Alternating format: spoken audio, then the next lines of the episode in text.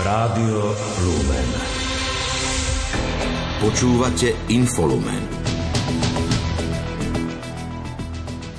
Poslanci dnes rokovali o novele ústavy, hlasovať o nej však budú až zajtra. V Košiciach sa už po 29.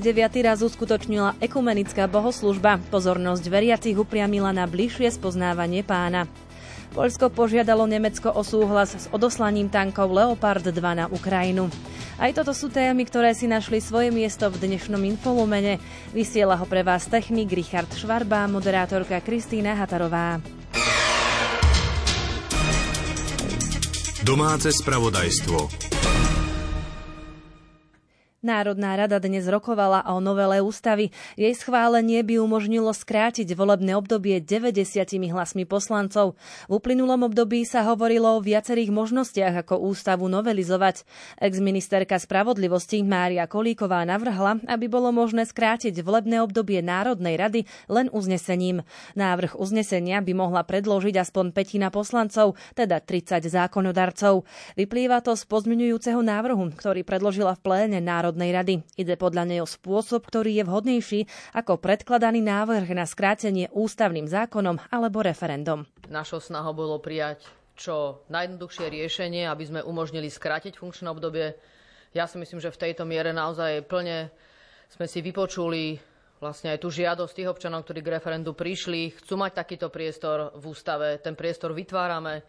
Zobrali sme si prax, ktorú sme tu na Slovensku mali, prijímali sme ústavné zákony na skrátenie funkčného obdobia a vlastne z tej praxe sme vytvorili priestor priamo v ústave. To znamená, nebudeme ad hoc meniť ústavu ústavnými zákonmi, bude mať možnosť Národná rada prijať uznesenie.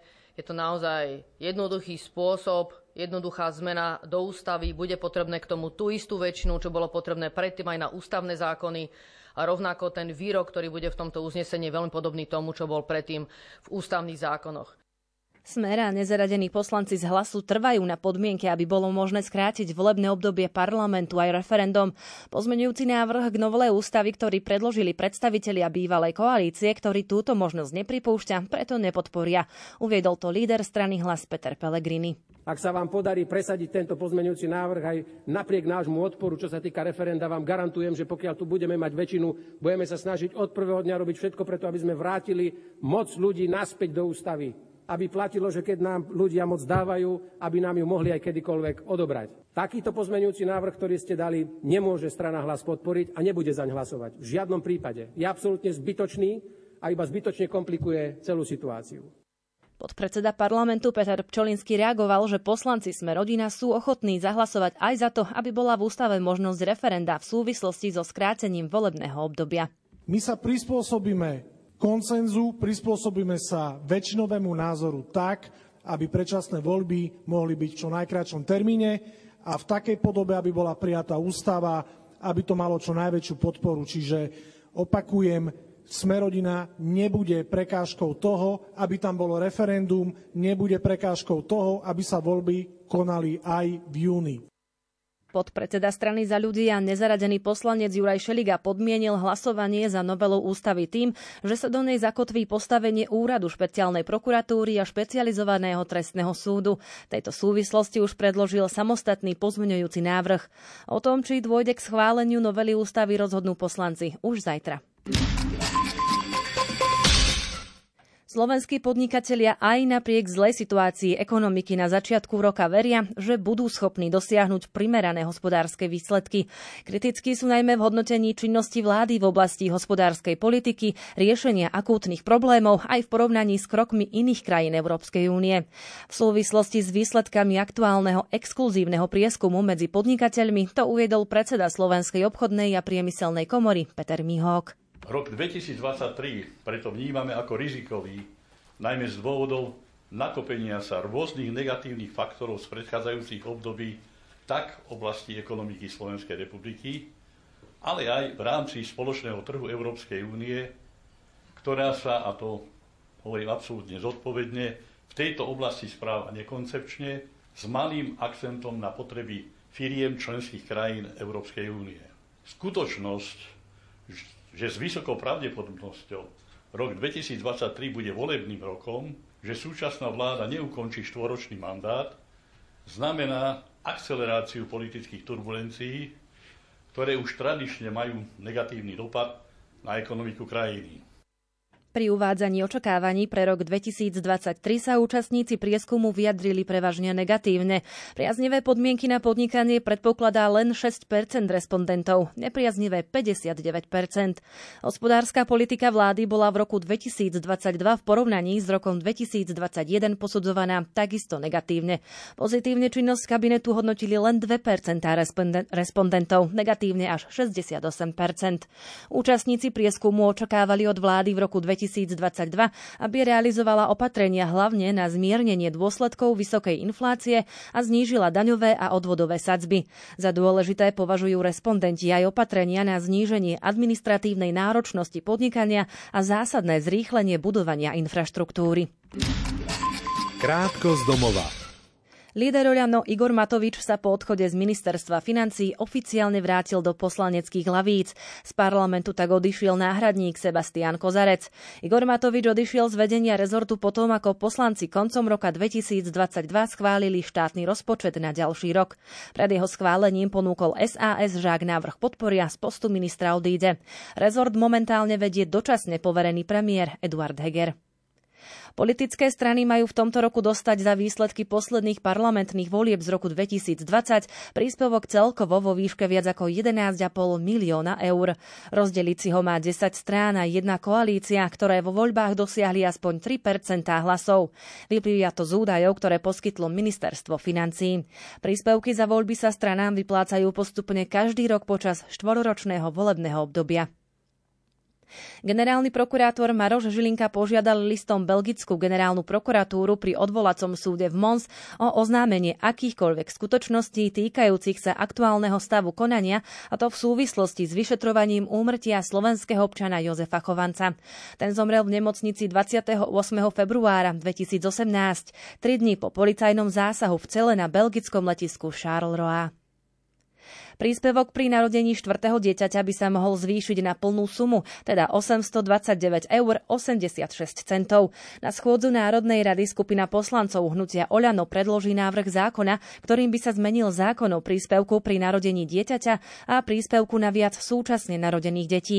Nová legislatíva by nadobudla účinnosť od začiatku mája. K návrhu malo pripomienku ministerstvo financií, ktorému v ňom chýba vyčíslenie vplyvu na verejné financie.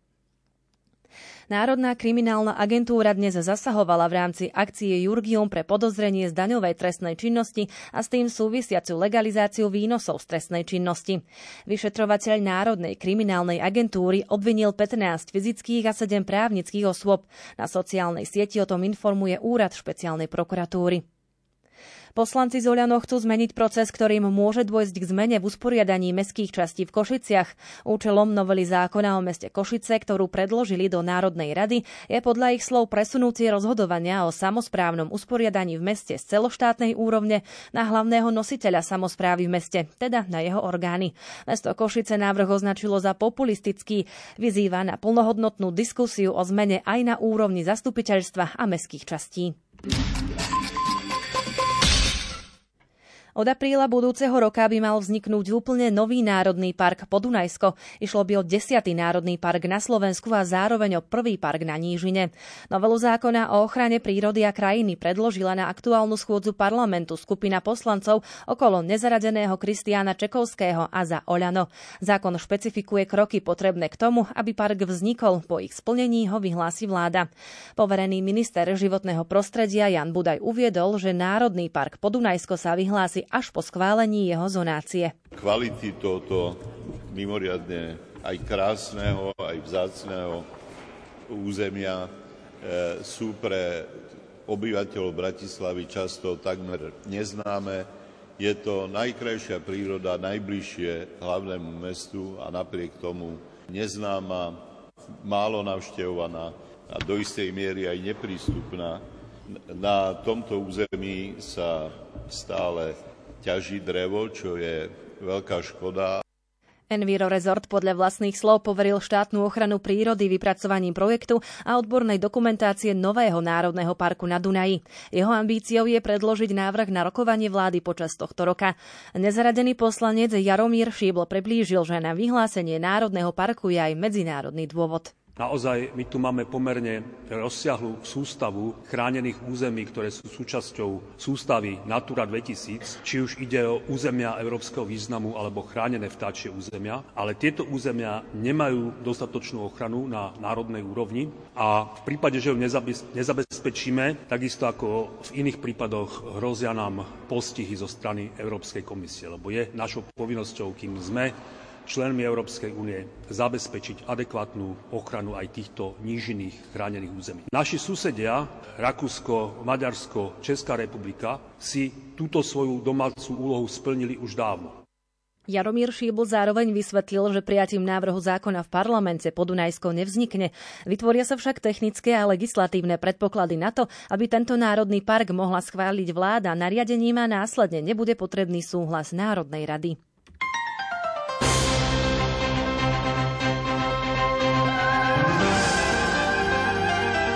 Cirkvi.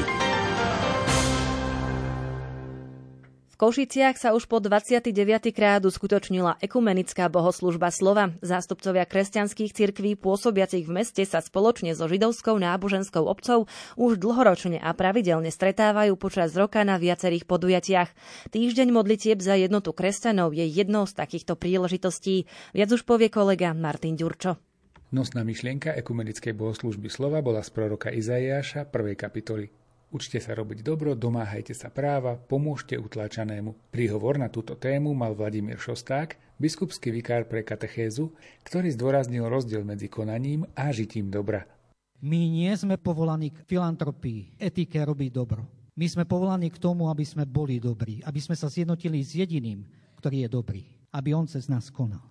Bez toho sa obávam, že bude stále platiť, že mu budú aj naďalej odporné naše zhromaždenia, naše sviatky a nevypočuje nás, keď ho budeme o niečo prosiť. Ani keď ho budeme prosiť o jednotu medzi nami. Moderátor Ekumenického spoločenstva cirkvi v Košiciach Dušan Havrila pripomenul, že aj na ekumenickom poli treba spoločne pracovať na komunikovaní a presadzovaní dobra. Záležalo nám predovšetkým na tom, aby sme to dobro, ku ktorému nás aj tohoročná téma modlitieb za jednotu kresťanov pozýva, aby sme to dobro vedeli čo najlepším spôsobom odprezentovať, nielen v tom profesnom rozmere, ale aj v tom rizo ľudskom, lebo môžeme byť profesionáli v jednotlivých oblastiach, ale ten ľudský rozmer to dáva takú pridanú hodnotu tomu nášmu spoločenstvu. Bohoslužba slova bola po pandémii možnosťou opäť naživo prežiť ekumenické spoločenstvo. Pre všetky cirkvy je to vítaná možnosť zintenzívniť spoluprácu, zdôraznil dekan Teologickej fakulty v Košiciach Radoslav Lojan. Dnes som sa modlil práve za svojich bratov, lebo aj my si uvedomujeme, ako pandémia zasiahla do našich životov a ako sme sa aj v tých našich bratských vzťahoch tak trošku zdialili a každý uzavreli do tej svojej cirkvi. A vidím, že aj príprava na dnešnú bohoslužbu slova a následne na ďalšie aktivity ukazuje, že je tu vôľa spolubratov opäť citlivo načúvať jeden druhému a modliť sa spolu. Trnave sa budú tento rok snažiť začleňovať ľudí bez domova do spoločnosti. Pomôcť pritom má projekt Trnavskej arcidieceznej charity Nábytková banka. Viac informácií má Peter Štancel projekte Nábytková banka budú ľudia bez domova pod dohľadom týmu odborníkov opravovať v solárskej dielni nábytok, ktorý následne poslúži ďalším núdznym. Podľa PR manažerky Trnavskej arcidieceznej Charity Dariny Kukuľovej Kvetanovej prináša projekt dve veľké pozitíva. Prvým je samotná skutočnosť, že repasujeme nábytok, ktorý ležal kde si na povale či v pivnici a teraz sa z neho môže stať vynimočný kus do domácnosti. Druhým pozitívom je, že nábytok repasujeme s ľuďmi, ktorí stratili strechu nad hlavou, stratili priateľ priateľov aj rodinu. Vďaka projektu Nábytková banka majú títo ľudia príležitosť získať pracovné návyky a vykročiť z ich nepriaznivej situácie. Trnavská arcidiecezna Charita sa dlhodobo venuje ľuďom bez domova. Tí prichádzajú do nízkopráhového centra, kde sa im venujú poradcovia. Oslovili sme preto niektorých z nich, u ktorých vidíme, že projekt Nábytkovej banky by bol pre nich prospešný, teda že by zvládli prísť na dohodnutý termín a pracovať pod vedením inštruktorky. Klientov pre tento projekt sme tiež oslovovali pri priamo v uliciach Trnavy. Dokopy sme tak oslovili takmer 100 ľudí bez domova. Do pilotnej časti projektu plánuje Trnavská arcidiecezna Charita zapojiť 8 ľudí. Práve práca v nábytkovej dielni im môže pomôcť zmeniť svoj život. Klienti, ktorí budú pracovať v našej stolárskej dielni, získajú najmä možnosť niekam patriť. V projekte Nábytková banka sa im budú venovať sociálni pracovníci, psychologička a inštruktorka sociálnej rehabilitácie. Budú ich motivovať k tomu, aby mali silu začať od znova a aby získali pracovné návyky.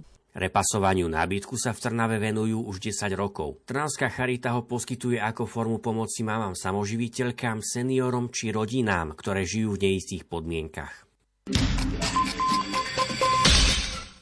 Košický arcibiskup metropolita a predseda konferencie biskupov Slovenska Bernard Bober si pripomenie 30. výročie biskupskej vysviacky. Za biskupa ho vysvetil dnes už zosnulý kardinál Jozef Tomko 30. januára 1993 v katedrále svätej Alžbety v Košiciach. Jubileum si pripomenie pri svätej Omši, ktorú bude sláviť v nedeľu o 10. hodine 30. minúte na rovnakom mieste. Vladyka Milan Lach napísal posolstvo veriacim a duchovenstvu svojej bývalej eparchie Parma v USA. Uvádza v ňom, že nové poslanie pomocného biskupa Bratislavskej eparchie príjima s radosťou, vďačnosťou a pokorou. Zároveň vyjadruje svoju vďačnosť kňazom, diakonom, reholným sestrám a veriacim Parmskej eparchie za ich viac ako 5-ročnú spoluprácu v zápase o dosiahnutie Božieho kráľovstva. Bratislavský eparchiálny biskup Peter Rusnák hovorí, že toto menovanie bolo veľkým prekvapením, pretože ho nečakali. V osobe biskupa Milana Lacha však podľa neho dostávajú vynikajúceho biskupa a kňaza. Vo veku 75 rokov zomrel po dlhšej chorobe bývalý veľvyslanec Slovenskej republiky pri Svetej stolici Jozef Dravecký. Bol členom predsedníctva Združenia kresťanských seniorov Slovenska. Posledná rozlúčka s ním bude v sobotu o 10. hodine v kostole svätého Františka z Asizi v Bratislave Karlovej Vsi. Správy zo sveta.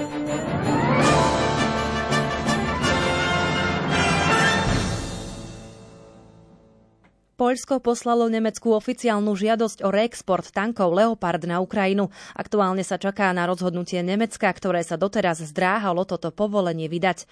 Nemecko však medzi tým vyhlásilo, že západní spojenci môžu začať s výcvikom Ukrajincov na obsluhu týchto tankov.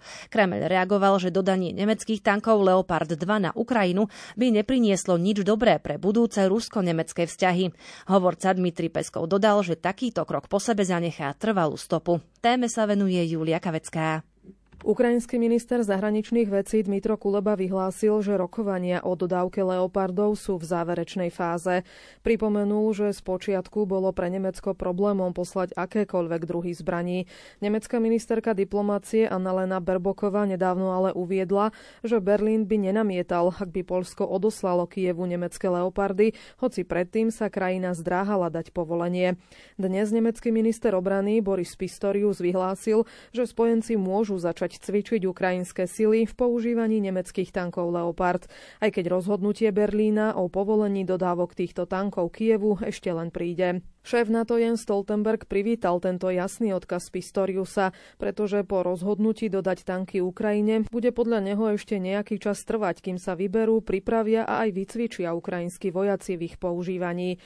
Podľa Stoltenberga musia západní spojenci Ukrajine poskytnúť ťažké zbrane, aby odrazila ruský útok, pretože Moskva nenaznačuje zmenu svojho plánu. Zároveň dodal, že medzi spojencami pokračujú rokovania o dodaní tankov Leopard na Ukrajinu, pričom vyjadril nádej, že bude čoskoro prijaté aj rozhodnutie. Ukrajinskú vládu, regionálny úrad a bezpečnostné zložky čakajú zmeny. Volodymyr Zelenský to oznámil v reakcii na obvinenia z korupcie. Prezident neuviedol mená konkrétnych ľudí, ktorí majú byť vymenení. Boli a budú však prijaté rozhodnutia v personálnej oblasti na rôznych úrovniach, vrátane ministerstiev a ďalších štruktúr ústrednej vlády, ale aj v regiónoch a orgánoch činných v trestnom konaní. Viaceré ukrajinské médiá oznámili, že prepustení môžu byť viacerí ministri a ďalší vysoko postavení úradníci. Sumarizuje Ivo Novák. Viacerí ukrajinskí vládni predstavitelia už odstupujú z funkcií v spojitosti s korupciou a škandálom pri zabezpečovaní potravín pre vojakov. Z funkcie odstúpil námestník ministra obrany Viačeslav Šapovalov, ktorý mal na starosti logistickú podporu armády. Podľa DPA bol prepustený za údajné príjmanie úplatkov pri nákupe elektrických generátorov. Ukrajinské ministerstvo obrany tiež čelilo kritike za nákup potravín pre vojakov za vysoké ceny. O svojom uvoľnení z funkcie predtým informoval šéf prezidentskej kancelárie Kirilo Timošenko, ktorý pre vlastné potreby použil auto od americkej spoločnosti General Motors určené na humanitárne misie a záchranu obyvateľov z bojových zón. Čelil tiež kritike za prekračovanie svojich právomocí a účasť na politických aktivitách. Odvolaní boli aj gubernátori piatich ukrajinských oblastí. Odvolaní boli gubernátor Dnepropetrovskej oblasti Valentín Rezničenko, Chersonskej Jaroslav Januševič, Kijevskej Oleksij Kuleba, Sumskej Dmitro Živický a Záporožskej Oleksandr Staruch. Dôvody jednotlivých odvolaní Kiev neoznámil. Ukrajinský prezident ešte v nedelu vyhlásil, že korupcia nebude tolerovaná. Súčasne prislúbil, že tento týždeň prídu dôležité rozhodnutia v boji proti tomuto chronickému problému krajiny. Do úzadia ho po 24. februári 2022 zatlačila ruská invázia. Zelenský boj proti korupcii sľuboval aj počas svojej prezidentskej kampane v roku 2019. Ďalšie prezidentské voľby sa majú na Ukrajine konať na budúci rok. Krátko zo sveta. Bieloruský prezident Aleksandr Lukašenko údajne dostal žiadosť na uzatvorenie paktu o neútočení s Ukrajinou. Z jeho slov však nebolo jasné, či žiadosť prišla z Ukrajiny alebo od západných krajín. Kiev sa k slovám bieloruského prezidenta bezprostredne nevyjadril. Kreml odmietol uviesť, či Lukašenko bude o tejto ponuke diskutovať s ruským prezidentom Vladimírom Putinom. Kontroly na československých hraniciach sa budú zmierňovať postupne, informoval o tom český minister vnútra Vít Rakušan. Vláde navrhne, aby počas ďalších desiatich dní zostali na hraniciach len policajti. Z dotrajšej služby by sa tak mohli stiahnuť vojaci a colná správa. Prezidentka Zuzana Čaputová rokovala v Berlíne s nemeckým prezidentom Frankom Walterom Steinmeierom.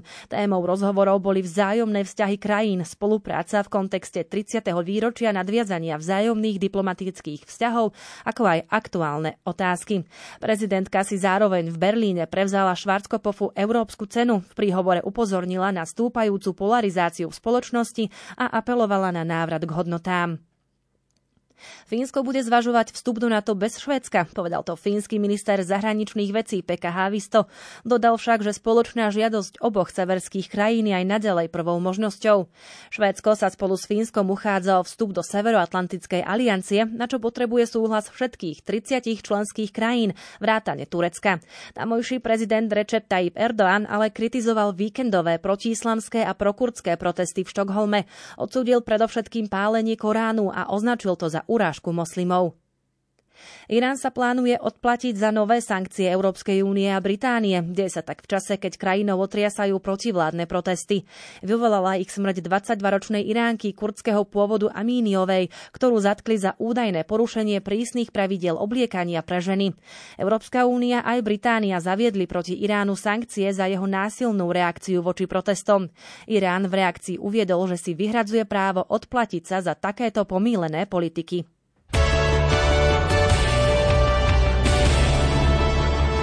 Šport Rádia Lumen.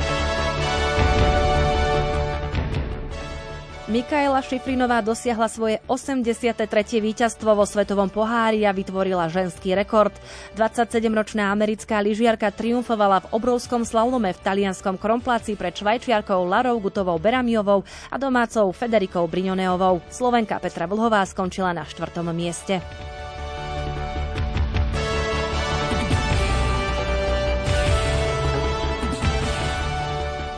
Ruský tenista Karen Chačanov a Greg Stefanos Tsitsipas sa stretnú v úvodnom semifinále mužskej dvojhry na Grand Slamovom turnaji Australian Open. Chačanov viedol v štvrtfinále v pozícii nasadenej 18 nad Američanom Sebastianom Kordom 7-6, 6-3, 3-0, keď jeho súper zápas skrečoval pre zranenie zápestia. Tsitsipas ako turnajová trojka zdolal Čecha Jiřího Lehočku 6-3, 7-6, 6-4. Kazašská tenistka Jelena Rybakinová sa stala prvou semifinalistkou ženskej dvojhry na Grand Slamovom turnaji. Vlaňajšia Wimbledonská šampiónka zdolala vo štvrťfinále v pozícii nasadenej 22 17 pavúka Lotyšku Jelenu Ostapenkovú 6-2, 6-4. V dueli o postup do finále nastúpi proti bieloruské Viktorii Azarenkovej. Dvojnásobná šampiónka z rokov 2013 a 2012 vyradila tretiu nasadenú američanku Jessiku Pegulovú 6-4, 6-1. Slovenská tenistka Teresa Mihalíková s bieloruskou Aleksandrou Sasnovičovou neúspeli v 8 finále štvorhry na Grand Slamovom turnaji Australian Open. Šiestému nasadenému americko-holandskému páru Desire Kravčiková a Demi Šúsrová podľahli hladko 3-6-1-6. Slovensko tak má v Melbourne svoje zastúpenie už iba v juniorskej kategórii.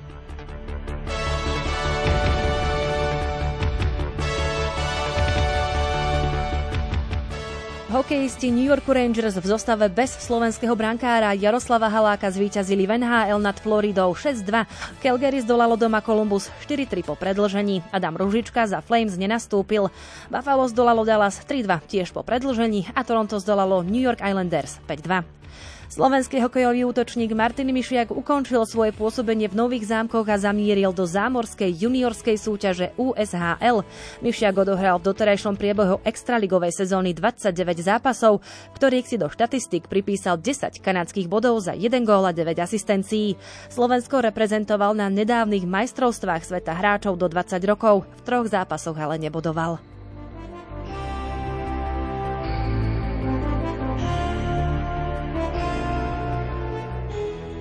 Futbalisti Michaloviec prehrali v prípravnom zápase na sústredení v tureckom Beleku s, Kosko, s Kosovským FC Priština 0-1. Slovenský futbalista Milan Škriniar rokuje s Parížom Saint-Germain aj inými európskymi klubmi o prestupe z Interu Miláno. Uviedol to portál semprenter.com, odvolávajúci sa na Škriniarovho agenta Roberta Sističiho. Minulý týždeň sa objavili správy, že slovenský obranca odmietol ponuku Interu na predlženie zmluvy a je pripravený prestúpiť inám. Sističi pre talianské médiá objasnil, objasnil, že toto rozhodnutie neurobil slovenský obranca, ale Inter ešte v lete minulého roku. Futbalisti Interu Milano pritom prehrali v domácom stretnutí 19. kola talianskej série A s Empoli 0-1. Slovenský obranca v drese domácich Milan Škriniar zápas nedohral. V 40. minúte mu arbiter Antonio Rapuano udelil červenú kartu. Hostia početnú prevahu zužitkovali v 66. minúte, keď sa o jediný gol zápasu postaral Tomaso Boldanci. V ďalšom zápase remizovali futbalisti Bologna z US Cremones 1-1.